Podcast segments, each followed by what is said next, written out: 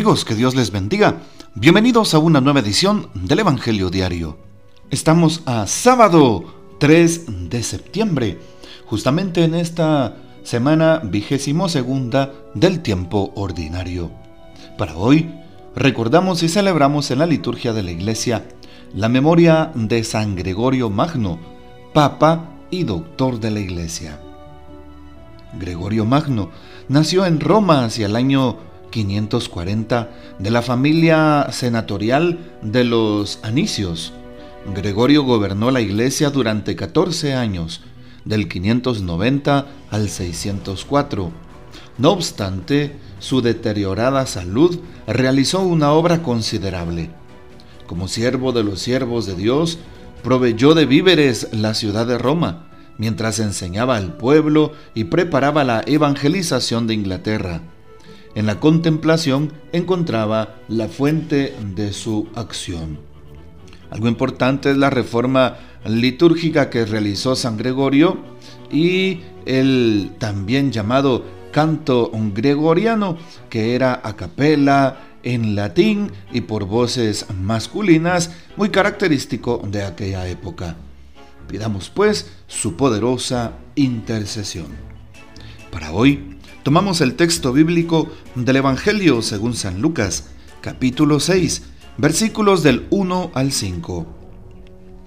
Un sábado Jesús iba atravesando unos sembrados y sus discípulos arrancaban espigas al pasar.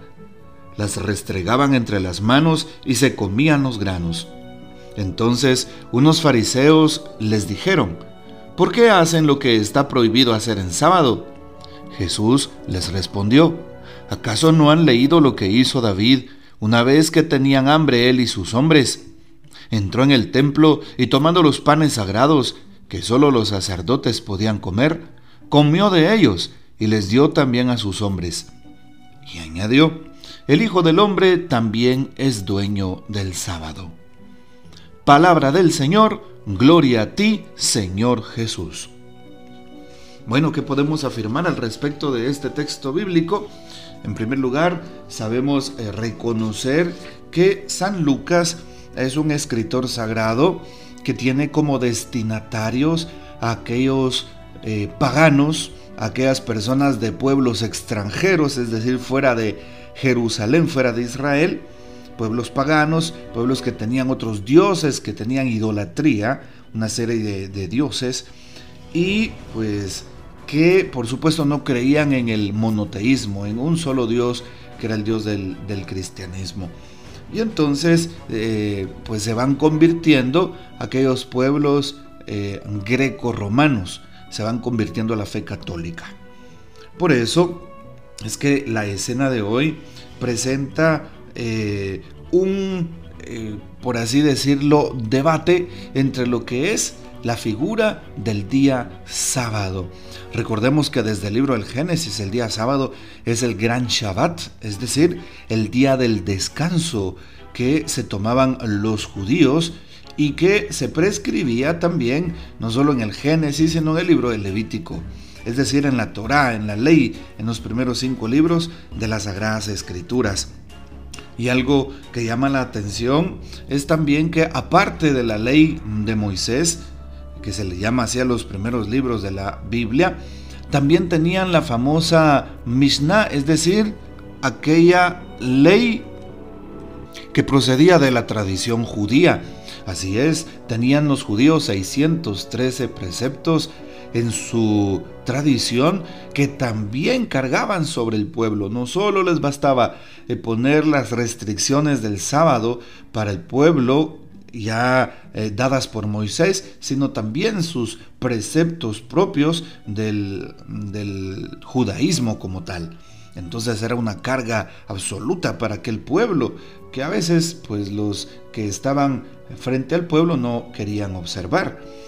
Y pues el sábado, como sabemos, era para todos, para buenos y malos, ricos y pobres, esclavos y libres, era un día de descanso, era el día del Señor. Pero aunque era día de descanso, día del Señor, pues lo llenaban de normas y era como pesado el poder eh, sostenerse en ese tiempo. Algo que llama la atención es cómo Jesús presenta este día. Al ir atravesando sembrados, arrancaban espigas sus discípulos y las restregaban entre las manos y se las comían. Si nos damos cuenta, eh, los eh, textos paralelos como San Mateo o San Marcos presentan que tenían hambre aquellos hombres. Y pues preguntan, como siempre, los fariseos, ¿por qué los discípulos hacían eso y se indignaban? ¿Por qué no podían hacer eso en día sábado? Y claro, pues si nos damos cuenta, Jesús eh, propone una parábola del Antiguo Testamento. ¿sí? Eh, ¿No han leído que David, una vez que tenían hambre, él y sus hombres, entró al templo, tomaron los panes consagrados, que solo los sacerdotes, como sabemos, podían comer, y comió él y se los dio a sus hombres?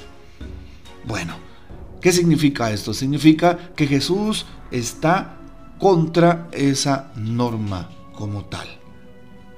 No la norma del sábado, evidentemente, porque es un día de descanso bíblico y que eh, Dios Padre colocó, sino está contra aquellas normas que le impiden al hombre sentirse una persona libre, sentirse una persona digna, sentirse una persona con sus, con sus derechos delante de Dios. Sobre eso Jesús es eh, eh, que pone este ejemplo. Y claro, como cristianos hoy nosotros eh, debemos de observar este precepto, pero ya no encaminado al día sábado, que no le da mucho sentido a nuestra espiritualidad, sino especialmente al día domingo. Primer momento de reflexión, no juzgar. Los fariseos juzgaban a Jesús, juzgaban a sus discípulos, les señalaban sin darse cuenta que ellos también incumplían las normas. ¿Cuántas veces nosotros podemos juzgar al prójimo? ¿Cuántas veces caemos en señalar, en criticar, en, pues muchas veces fijarnos solamente en los pecados del prójimo? Recordemos que también el Evangelio nos dice, eh, ten cuidado, no te fijes en la paja que lleva tu hermano en el ojo y no te has dado cuenta que tú llevas una viga en el tuyo. Por eso es necesario no caer en esta misma actitud. Segundo punto de reflexión, Jesús siempre defiende la dignidad de aquellos, de aquellos pequeños, la dignidad de todos sus hijos. Jesús siempre se va a oponer a sistemas que quieran controlar al hombre, a sistemas que muchas veces quieran oprimir la dignidad de la persona, a sistemas que sean injustos, a sistemas que roben la paz, a sistemas que muchas veces eh, denigren al ser humano. Jesús se opone precisamente a este tipo de sistemas que claro, como cristianos también deberíamos de tener esa actitud, bueno, sin temor ni temblor, por supuesto. Eh, más bien Jesús resalta eh, la dignidad del ser humano incluso por encima, por encima de aquellas normas y termina diciendo, el Hijo del Hombre también es dueño del sábado, como para decirles, pues yo que soy el Señor y que formé, que creé este día, pues puedo eh, utilizarlo para bien como a mí me plazca. Con autoridad lo está afirmando Jesús. Otro punto de reflexión sería el domingo. El domingo cristiano es el día de la resurrección de Jesús. No significa que nosotros los cristianos no respetemos el día sábado. Significa de que Jesús le vino a dar un nuevo sentido. ¿sí? Para nosotros los cristianos el día de la resurrección es el día del vencimiento sobre la muerte y sobre el pecado que Dios hace, que Dios obra. Y que por lo tanto eh, nos eh, afecta directamente a cada uno de nosotros. Claro, es importante también tomar el día domingo no como un tiempo legalista, porque caeríamos en la misma actitud de los fariseos, sino como un día de santificación, no como una obligación de ir a la misa, sino como una necesidad de Dios. Y por eso la importancia de nuestra fe, que se expresa en la comunidad, en el culto y en la alabanza, el día domingo, el día del Señor. Eh, bueno, pues tratemos de vivir esta celebración como Dios nos pide Qué hermoso es ver a una familia ir juntos a la Santa Eucaristía, los padres con sus hijos, y participar del banquete sagrado, del banquete eucarístico, así como se oye.